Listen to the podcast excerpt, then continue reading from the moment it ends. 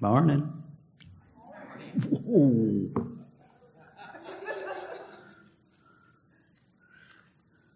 Let's try that again. Holy cow.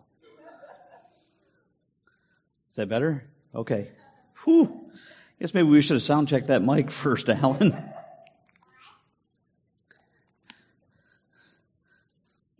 course, I could remotely control the soundboard from up here, too. I have the ability. So, how's everybody doing this morning? Good? You know, I've had a lot of you ask me this morning if I was preaching, and every time I said yes, they said, Oh, good. I'm doing something wrong. I am obviously not meddling enough. If everybody says, Oh, good. Now I'm kidding. I appreciate Danny's opportunity for me to make up for uh, a couple of weeks ago when I was supposed to be up here, uh, and my gallbladder decided to throw its own party. And uh, yeah, so uh, when he asked me if I could cover this week, I said, "Well, you know, it just so happens I have a sermon ready. So how about that?" So I'm going to ask you to turn to Hebrews chapter 12. And if you still have your Bill bookmark, because um, I've been in Hebrews chapter 12 now, this is like the third or fourth fourth message from Hebrews chapter 12. You should be able to find it pretty easily. Um, while you're turning there, let me just set the set the stage, so to speak. Over the last few weeks, months, we have been talking about the awakening that must come, right? Yes? Why do we need an awakening? Hey, let me ask a better question. Do we need an awakening? Okay, so about 50% of you say yes. All right. So for that 50%, then the question is, why? Because a lot of people are sleeping. A lot of people where? In the church. Oh, already things are starting to get not so comfortable. Not necessarily our church. You know, we've got it all together. We're, we're 100%, right? No? Hmm. Yeah, we need to remember our purpose. So the idea here that the awakening must come is not that the awakening is inevitable. Danny has not been preaching that there's gonna be an awakening. It's got to come. It's gonna happen. No, no, no. The, the awakening must come if we're going to be the church we've called to be. Yes? Okay. Ollie is invited to every sermon I preach. I like that boy. The idea that awakening must come is a necessary prerequisite, say that three times fast, for the church in the West, the church in the United States, to be what we are called to be we have to wake up. We have to start doing what we've been called to do. Now, as we've been going through this series, we have looked at as a, a group of musts, things that are kind of necessary for that awakening. The church must renew her passion for God's word. Okay, pop quiz. Define the church. What is the church?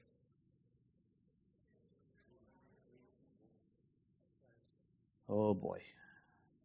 Zach got it right.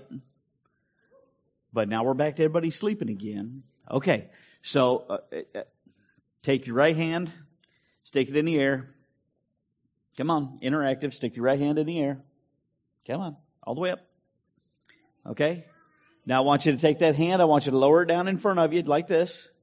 Now I want you to take your left hand, stick out these two fingers. Okay? Come on, Timothy. You too. Okay? You still got your right hand out. Okay? Now I want you to take those two fingers, I want you to place them right here behind your thumb.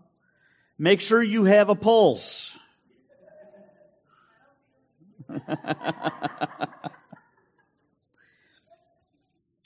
We're the church. We are the church. You can put your hands down now. I see some of you are still like, oh my God, I'm dead. We'll deal with that later. We are the church. We need to renew our passion for God's Word.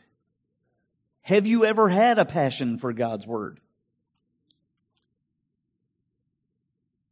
Maybe. Long time ago. But it's hard when life catches up and, and things happen and we get distracted and, and we got work and we've got kids and we've got spouses and we've got stuff, right? We need to renew our passion for the word. We need to get back into it or into it for the first time. I'm going to stop assuming that there was a first time. Okay? I'm just going to say we need to get into God's word. One of the greatest awakenings in the history of the church was known as the Protestant Reformation. Maybe you've heard of it, right?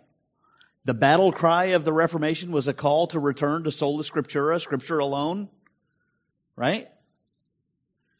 As the foundation for faith and practice of the church. The Catholic Church had adopted the position of scripture and Scripture and church tradition, Scripture and the rulings of the church councils, Scripture and what the priest said, Scripture and what the Pope said.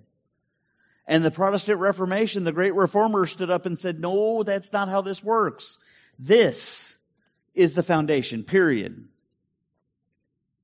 Is it? It ought to be. As we return to that passion, we need to return to that new commandment that Jesus left. You remember when, when Jesus was getting ready to ascend? He said, a new command I give to you. What was it? Y'all are failing this quiz bad, I'm telling you. Love one another. We have to get back to loving one another. Now, Natalie said it this morning. Sometimes we don't like one another. But that doesn't mean we stop loving one another. What does it mean to love somebody? Love's a verb. Do what Christ did. There you go. The, the simplest sentence that I can use the word love in, I love you, right? Little English lesson. What's the subject of the sentence? I. What is the object? You. So that means that love is what? It's the verb, it's the action. Okay, to love somebody actively means that we want the best for them no matter what it costs us. Did you catch that? No matter what it costs us. That means even if I don't like you, if I want the best for you, it's going to cost me something. I'm going to have to put up with you long enough to want the best for you. It's going to cost me something. I'm going to have to do something. I'm going to have to give something up for you. That's what we mean when Jesus says, love one another. He said this is the greatest, the greatest commandment is to love God with all that you're, all that you've got, your entire being, heart, soul, mind, strength, everything that makes up who you are. And then he said the second is like it. Equal. Similar. Same to love your neighbor as yourself.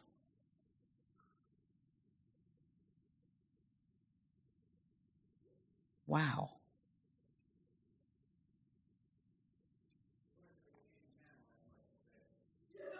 It's not affection. It's not affection. Affection is like. The Greek word love, phileo, is affection. This isn't that word. This is an active word. This is, I want the best for you. And you know, a lot of people don't want the best for, for themselves. A lot of people will push against it. Does that mean we stop? No, it doesn't. So now, as we renew our passion for God's Word, we renew our love for God and for His people, then Paul tells us in Galatians that we have to put aside the fruit of the flesh and practice the fruit of the Spirit. Love, joy, peace, patience, kindness, goodness, faithfulness, gentleness, and self-control. So we put away the works of the flesh. I'm not going to ask anybody if they memorize the works of the flesh because nobody memorizes that verse. Everybody memorizes the fruit of the Spirit. But Paul says that we have to put away sexual immorality, impurity, sensuality, idolatry, sorcery, enmity, strife, jealousy, fits of anger, rivalries, dissensions, divisions, envy, drunkenness, orgies, and things like these that become less part of our lives. Now, I can go through that list and I can say, well, it's it, sexual immorality. That's easy for most of us to put away, right? Except right now, the biggest problem that most men in the church have deals with pornography. Uh, let's see here. Impurity. Well, we don't have problems with impurity, do we? I'm not going to ask for hands. Sensuality, idolatry. Well, n- nobody in the church has a problem with idolatry. Right? We're in the South. I'm going to step on some toes. Okay? The biggest idol in the South is the idol family. Period family. We will do anything for our families, whether it's right, wrong, or indifferent. We'll do it under the guise of love. Even though what we do may not be the best thing for the family. How about enmity? We don't have a problem with enmity in the church, do we? Anybody still have a problem with enmity? If I see you shake your head that you don't have a problem with enmity, you better hope we aren't Facebook friends. Because I know better. Strife, jealousy, fits of anger. Whew, man, just described my entire news feed. So if those are still a big part of our life, then how are we doing on love?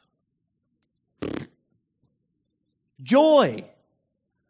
I would love to see joy on a Christian's Facebook page or Twitter feed or Instagram account. I don't see joy. I see anger. I see bitterness. I see hatred. I see strife.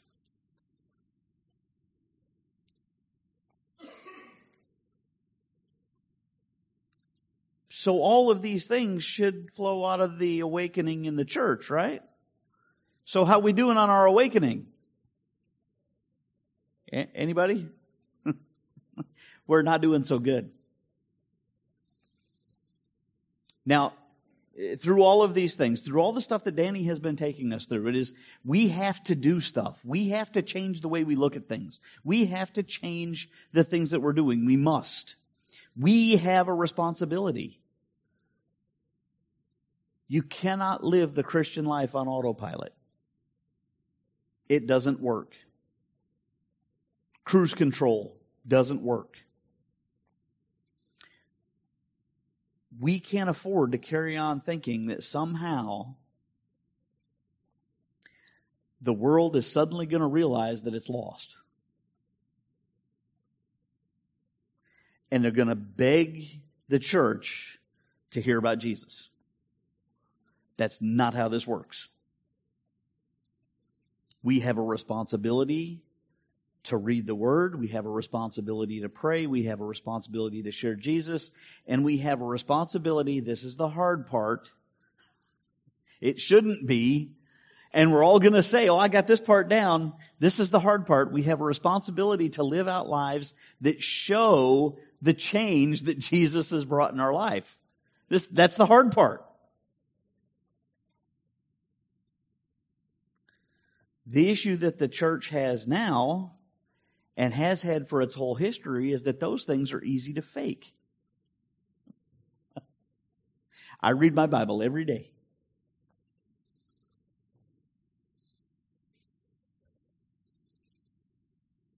I do.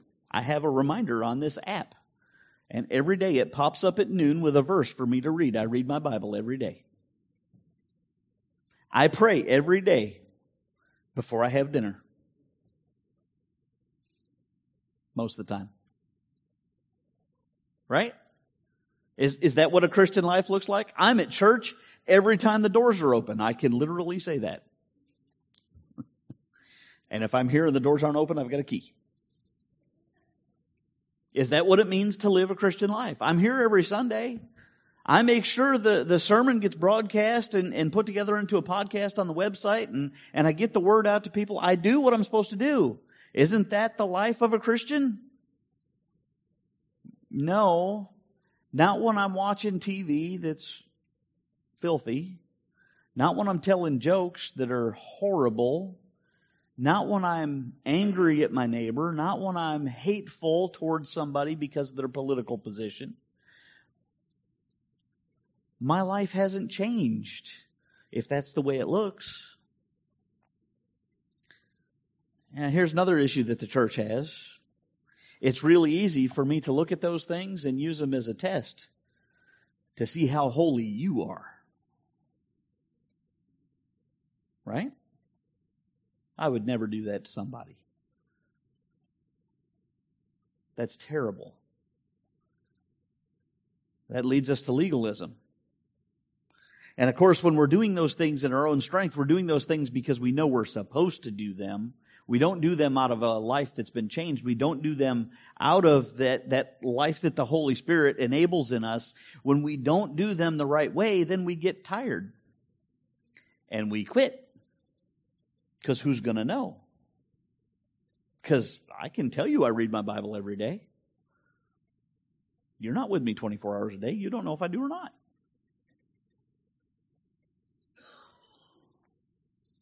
And so that brings me here to Hebrews chapter 12. Starting in verse 12, going all the way to verse 17. The writer of Hebrews, Hebrews, roughly 2,000 years ago, wrote this letter to the Hebrew believers, and I've got to tell you, it's just as applicable today as it was 2,000 years ago. Maybe even more so. This is still part of the section of Hebrews that we've been looking at. We started in chapter 10, and we've gone all the way through until we're here, and all the way through to verse 29. This whole section of the book is written to encourage us, not to beat us up, but to encourage us. If you think about the book of Hebrews, the book of Hebrews can be a really depressing book for a church that thinks they're doing the right thing. Because, I mean, the writer of Hebrews doesn't pull any punches whatsoever. That's why he didn't put his name on it. I don't want people to hunt me down. Mm-mm. I don't. The writer of Hebrews, he said, don't skip going to church. By the way, going to church ain't enough. By this point, you ought to be preaching the heavy things of scripture and you're still working on the ABCs. I'm glad Natalie is not here. I'm not picking on the ABCs in VBS or children's ministry. In children's ministry. But we got churches that are still focused every morning on you must repent, you must believe, you must confess. Because most of their people haven't yet. They don't teach the heavy stuff. They don't teach Hebrews. This is to encourage us, to tell us that there's more to the Christian life. Just look at these verses for this morning. Therefore, lift your drooping hands and strengthen your weak knees and make straight paths for your feet so that what is lame may not be put out of joint, but rather be healed. I want to stop there for just a second. Lift your drooping hands. Strengthen your weak knees. This sounds like somebody who's been working really hard. Somebody who's just fatigued, somebody who's tired, somebody who's wore out. The writer of Hebrews assumes that we're running the race. Y'all have drooping hands from the amount of time that you spend holding God's Word? Reading it? Are your knees weak from having to get up and down from all the times that you go to your knees in prayer?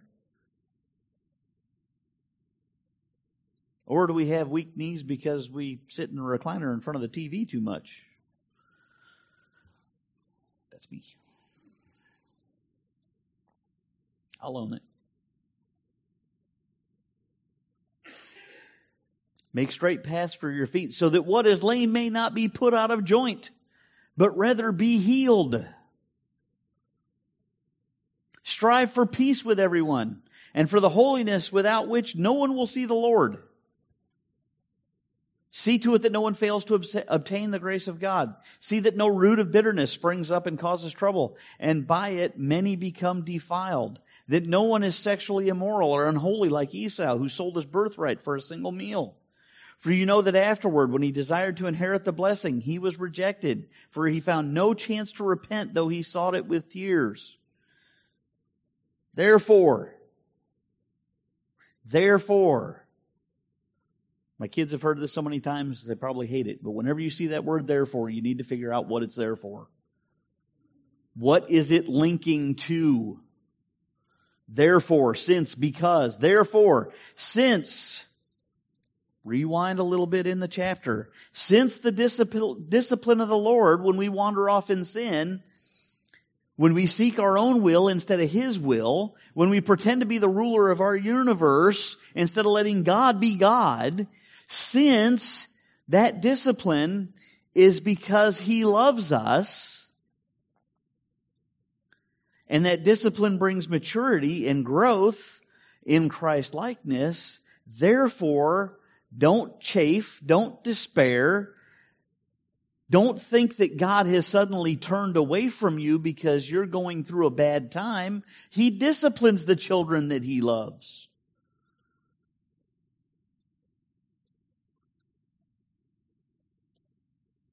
Therefore persevere. Lift your drooping hands. Strengthen your weak knees. Stand up straight.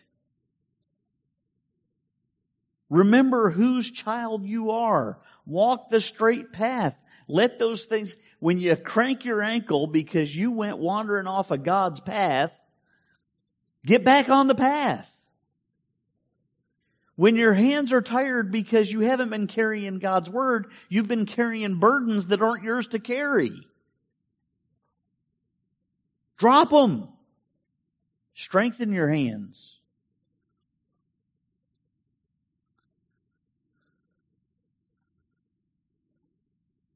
Now, none of this is possible on our own. We have to have the help of the Holy Spirit. Remember the audience that this was written to. This was not written to unbelievers. This is written to the church. It is presupposed that the audience is saved. They have the Holy Spirit dwelling within them. They are able to do these things. But we can't just sit back. It, the Holy Spirit is not a puppeteer. We cannot just sit and say, okay, God, move me whenever you're ready. I'll be right here. Go ahead. Okay, it must not be time yet. This isn't the Christian life. This isn't how it works. We have a part to play. Sounds pretty difficult, doesn't it?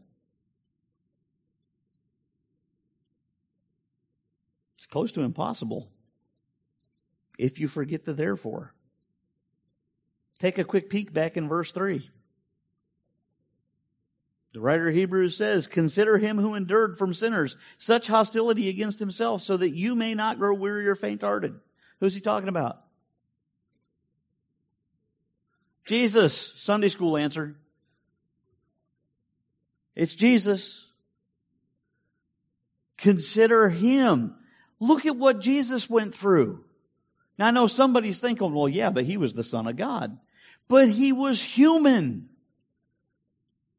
Now, how many times have you had somebody come against you, be angry with you or something because you have done something wrong? Because you've sinned against them or just in public or what you've gotten in trouble because you did something wrong. Anybody? My kids better raise their hands. Right? Now, how many times have you had somebody come up against you just because of your faith in Christ?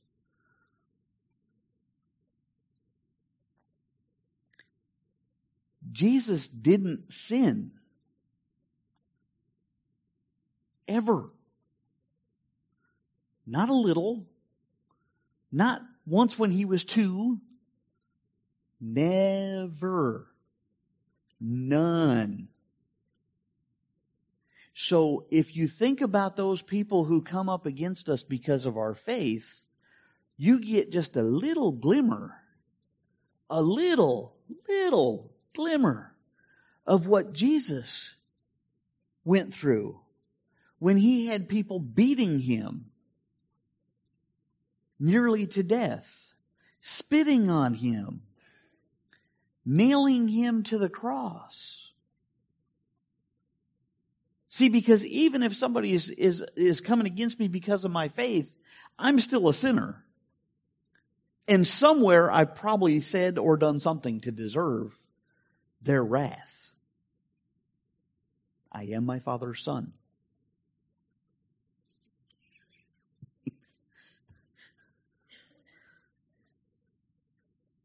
Jesus didn't deserve it.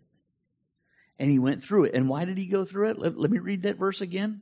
Consider him who endured from sinners such hostility against himself so that you may not grow weary or faint hearted.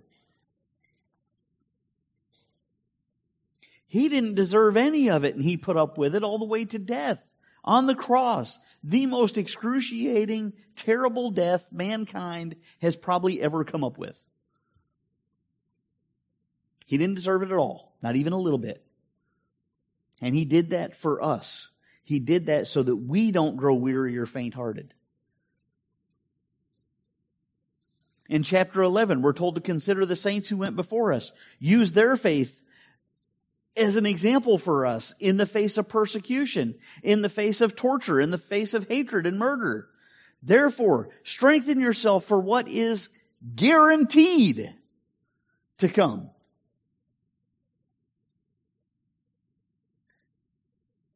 I love the United States. I absolutely positively love this country. I dedicated 20 years and seven days in uniform. And less than six months after I took the uniform off, I hired back on as civil service. And I'm still working for that United States Air Force. And I've got at least 13 more years before I can retire. I am proud of this country.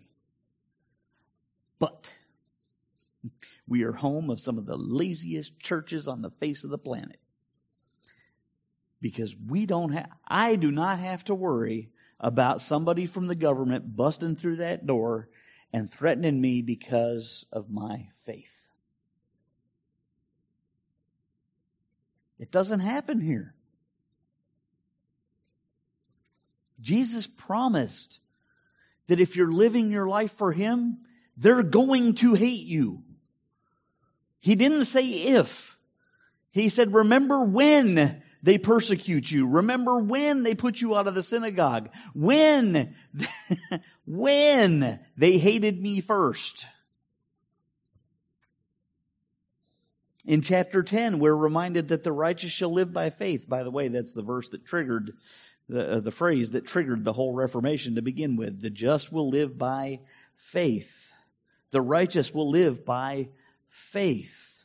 Faith that was purchased and paid for by Jesus. Faith that is given to us and built and strengthened by the presence of the Spirit. We cannot live our faith out in our own strength. I don't have the strength to do it. I barely have the strength to go to work in the morning.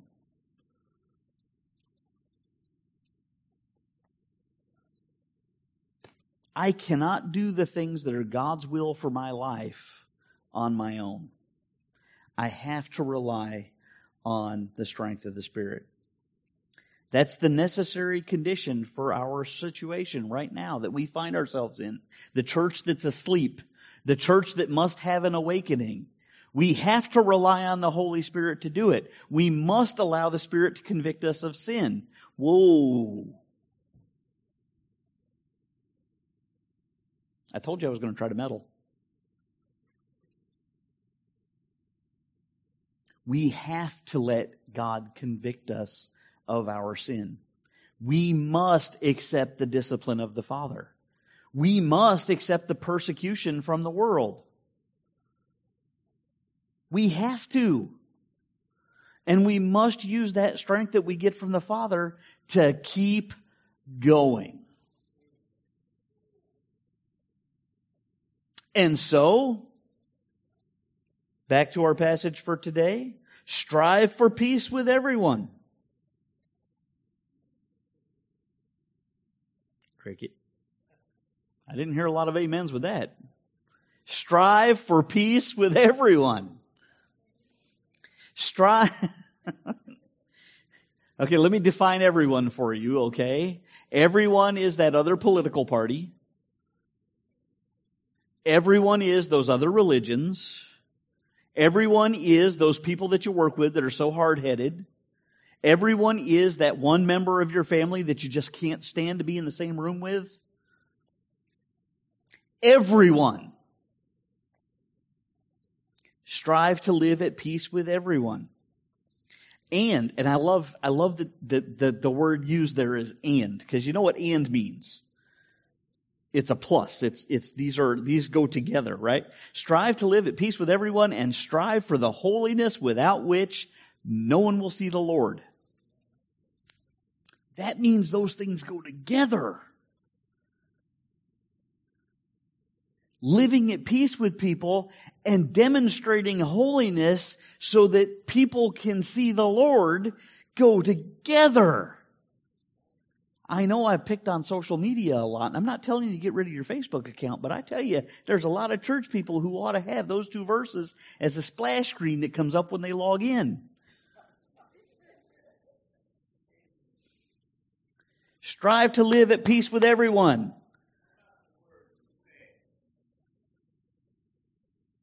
Live at peace. I'm not here to claim my rights. I am a representative of Christ. Did he claim his rights? When he was standing before Pilate and Pilate said, Hey, they tell me that you claim to be the king of the Jews. Is that the truth? What did Jesus say? Did he, did he bow up on Pilate and say, yeah, that's right. I'm the king of the Jews. I'm the son of the very God who created you. And with the snap of my fingers, I could knock you dead right now. So you better listen. Is that what Jesus said? No, he did not. Jesus said, You say that it's true.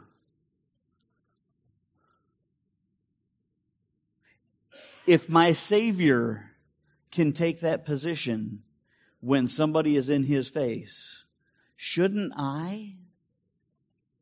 Now, are you familiar with the cliche that says preach the gospel at all times and when necessary use words? Anybody ever heard that? All right.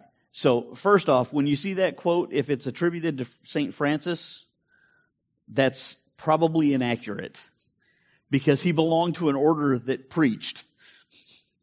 and so preaching the gospel is always necessary to use words. Okay, but the idea of that cliche is that the gospel should show in your life, not some fake self-righteousness, but genuine faith that makes people want to know what's different about you. Because when you respond in kind, that's what people expect. When you respond with venom, that's what people expect. Look how insightful that phrase is. The holiness without which no one will see the Lord. If you're the only representative for Christ that people will see, would they want to become a Christian based on what they see in your life? Think about that before. See, we do a lot of life on autopilot. This world that we live in is a world that responds by emotion, not by logic, not by thought process, not by anything but the way we feel. And in fact, I have gotten on to some of my students on base because I'll ask them a question and their response is, well, I feel that I don't care how you feel. I want to know what you think. We need to be people who think, not driven by our emotions. Cause you know, follow your heart. That's a great piece of advice, isn't it? What does scripture say about the heart, Danny? The, the heart is, the, the heart is, eh, help me out here, deceitful and desperately wicked, I think is what it says. Right? Yeah, follow your heart. That's great advice. No, that's terrible advice. If somebody encounters you and you are the only representative of Christ, will your life make them want to know your Savior? That's a tough question. If the only way I interact with you is through social media, because we've all got, if you've got a social media account, you've probably got people that you only interact with via social media, right? If the only way I interact is through a Facebook timeline, will I believe that you live for Christ or will I believe that you live for the GOP or the DNC or pick another political group? Will I believe that you live for white supremacy or critical race theory or conservative patriotism or global socialism? Will I be able to see God at all in your Facebook timeline? And I'm not talking about just posting little, little quotes. I'm talking about the way you interact. If the only way I see you is through that portal, what am I going to believe about your belief? Because we can't we cannot make like that's not a real interaction in this world. It is. For many people, that's the only interaction they get. If you haven't figured it out yet, the awakening of the church has to come from the people that are the church. It will not start in Nashville, for those of you that are aware that Southern Baptist Convention was, is, you know, headquartered up there. It's not going to start in Jackson at the state convention. It's not going to start in Gulfport at the Gulf Coast Association headquarters. Not because I don't believe that Steve and Dion and, and uh, uh, uh, Grayson, uh, not because I don't believe that they're godly men, but that's not where our awakening needs to take place. Our awakening needs to take place here with every person that's in this room and anybody who's listening. It's up to each of us. Let me go back to the word here. Verse 15. See to it that no one fails to obtain the grace of God. Who's he talking to? Did y'all just read it? Did you hear it? It's an imperative. It's a command. The subject is implied. Let me put the subject in expressed. Okay? You see to it that no one fails to obtain the grace of God.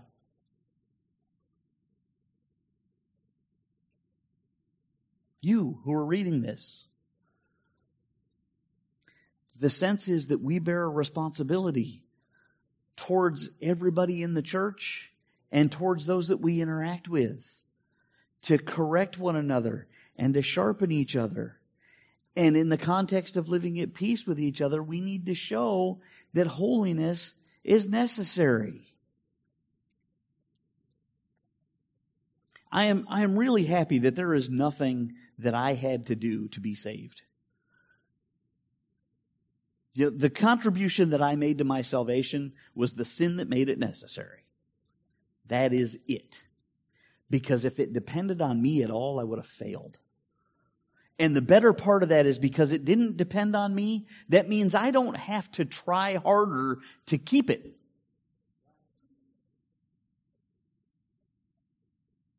God's not out there with the, with the, with the fishing reel, you know, twitching that bait. And when I screw up, okay, never mind, it ain't your turn no more. That's not God. But I still have a responsibility. Even though I know God is not going to grab the rug and say, okay, I'm done with you. No more, you're, you're not my child anymore.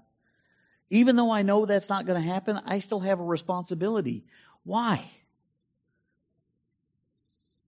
1, 2, 3, 4, 5, 6, 7, 8, 9, 10, 11, 12, 13, 14, 15, 16, 17, 18, 19, 20, 21, 22, 26, 27, 28, 29, 30, 31. 4, 5, 6, 7, 8, 9, 40, 1, 2, 3, 4, 5, 6, 7, 48, 49, 50, 51. 51. So we got 52 today. Right? So I can say this because Danny had a surgery because I have 52 pairs of eyes.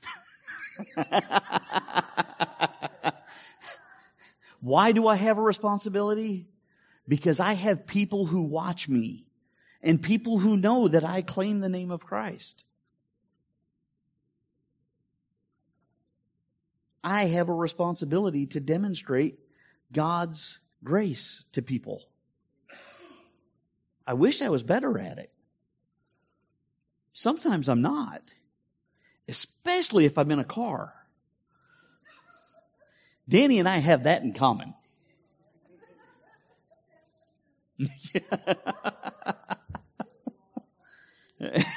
yeah, it doesn't matter.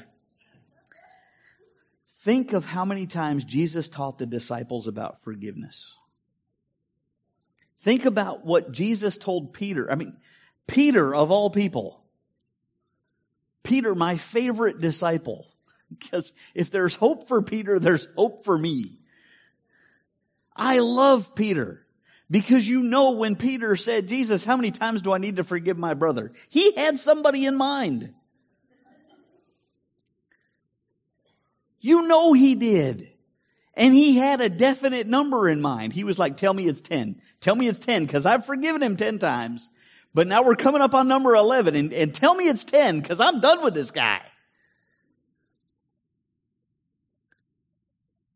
We should be a person full of forgiveness. We should never hold a grudge. There's a lot of should there, right? I am not good at this. I'm getting better. We shouldn't hold somebody's sin against them. We've, I know this is another one of those church cliches, but we've been forgiven so much. We, if somebody pokes a hole in us, we should spray forgiveness out like a water balloon.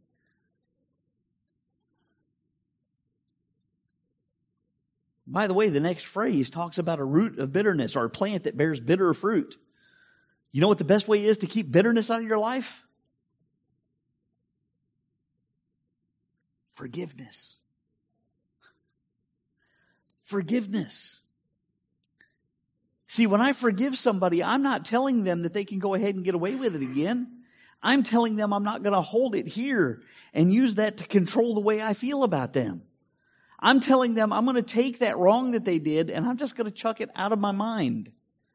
Am I going to trust them and, I'm, and be vulnerable with them again? Probably not nearly as much.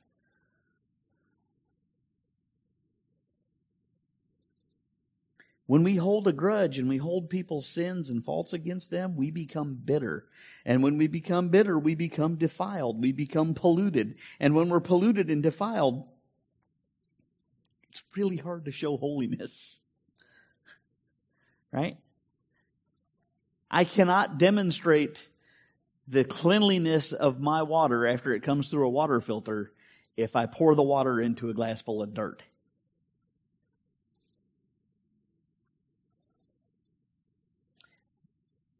When we're bitter, it makes living a holy life even harder.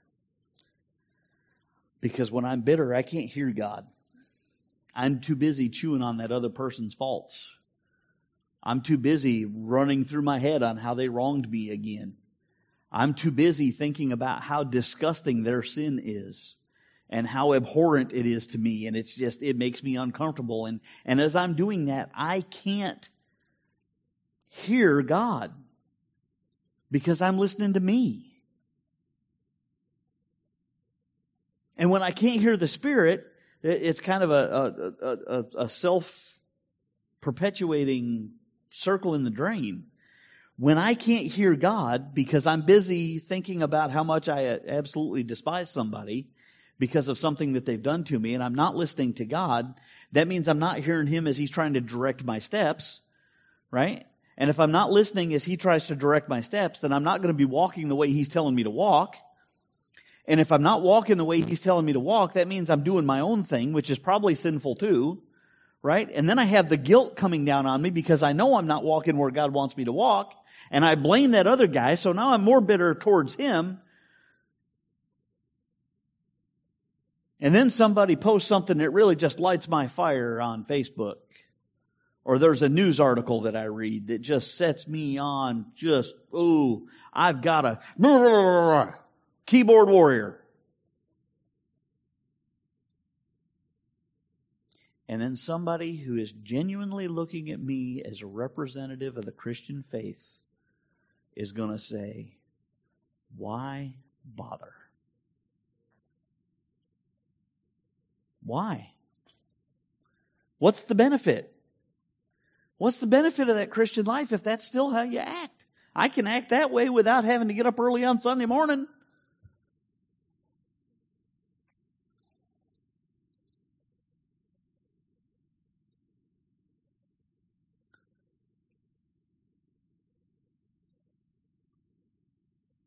Me finish up the verse here.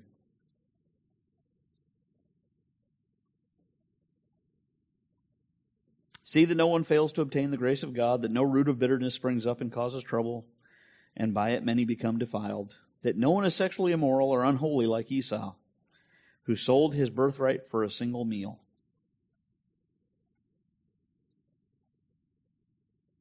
How foolish could you be? I'm going to tell you something. It's about 10 minutes till. I had breakfast this morning at 6:30. My stomach's starting to growl.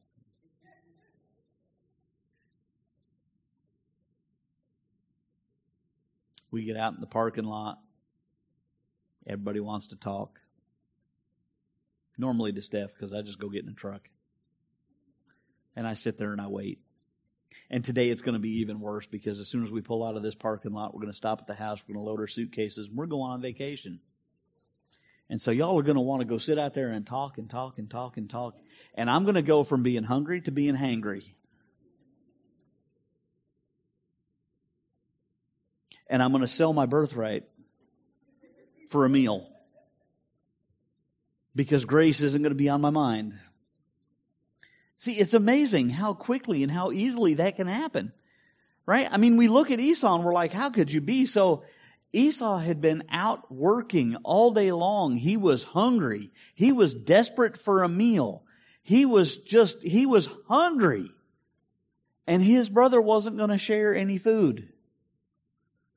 And so, I mean, I never did this with my sister ever. I don't think ever. If you give me what you have, I'll trade you something. Did we ever do that? I don't remember ever doing that. Normally it was, don't tell mom, I'll give you something.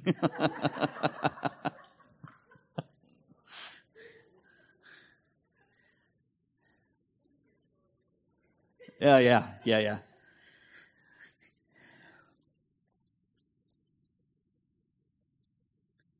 Esau had a human desire. And he gave up his birthright because he was hungry. That won't help and that won't happen to me. Right? It could. Of course, you know, that's that's uh, only part of the story. Remember what God said before Jacob and Esau were born. Jacob I have loved. Esau I hated. Why? Esau hadn't done anything yet. He hadn't been born yet because God chose. Now, does that mean God hated Esau or that whole relative, you know, to the amount that he loved Jacob? I don't know. I'll put it on my list.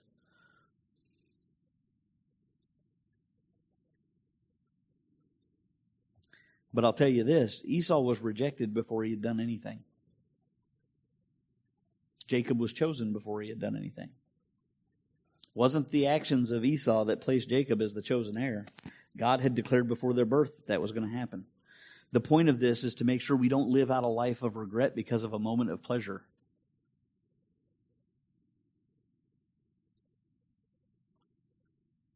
You can take that wherever you want to take that. That could be because you struggle with lust. That could be because you struggle with gluttony. That could be because you struggle with all kinds of different things. the writer of Hebrews here doesn't want those in the church to regret our choices. How do you keep from regretting your choices? You live the holy life, right? In fact, he, he actually says that in verse 17. You know that afterward, when he desired to inherit the blessing, he was rejected. And he had no chance to repent, though he sought it with tears.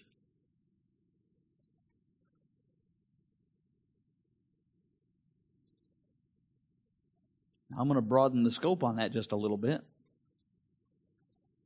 I don't want somebody else to be denied an opportunity to repent because of my choice. I don't want to lead somebody astray because of my choice.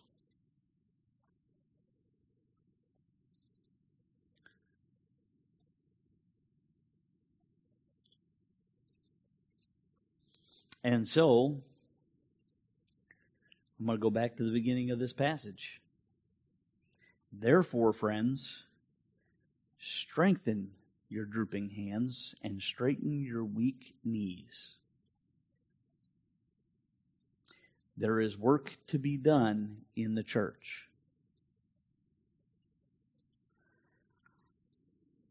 We've got every age group in this room right now. The youngest, I'm not going to point out the oldest. Probably Marty.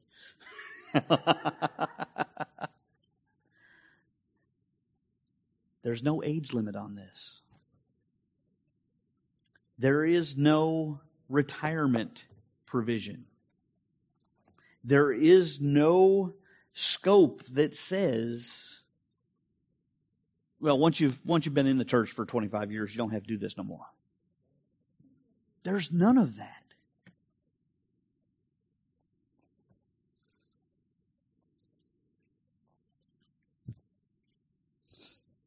There's work to be done. There's work to be done here. And I'm not talking about here in Biloxi, though there is work to be done in Biloxi. I'm talking about work here in this room right now. Because I know that there are a lot of us in here, and I'm not excluding myself, who need to renew that passion for God's Word, who need to renew that passion for prayer, who need to renew that love for other people, both within and outside the church, who need to repent for the way they've interacted with folks. And so I'm going to ask everybody to stand up. Danny doesn't often do that, but I'm different. I'm going to ask everybody to stand up.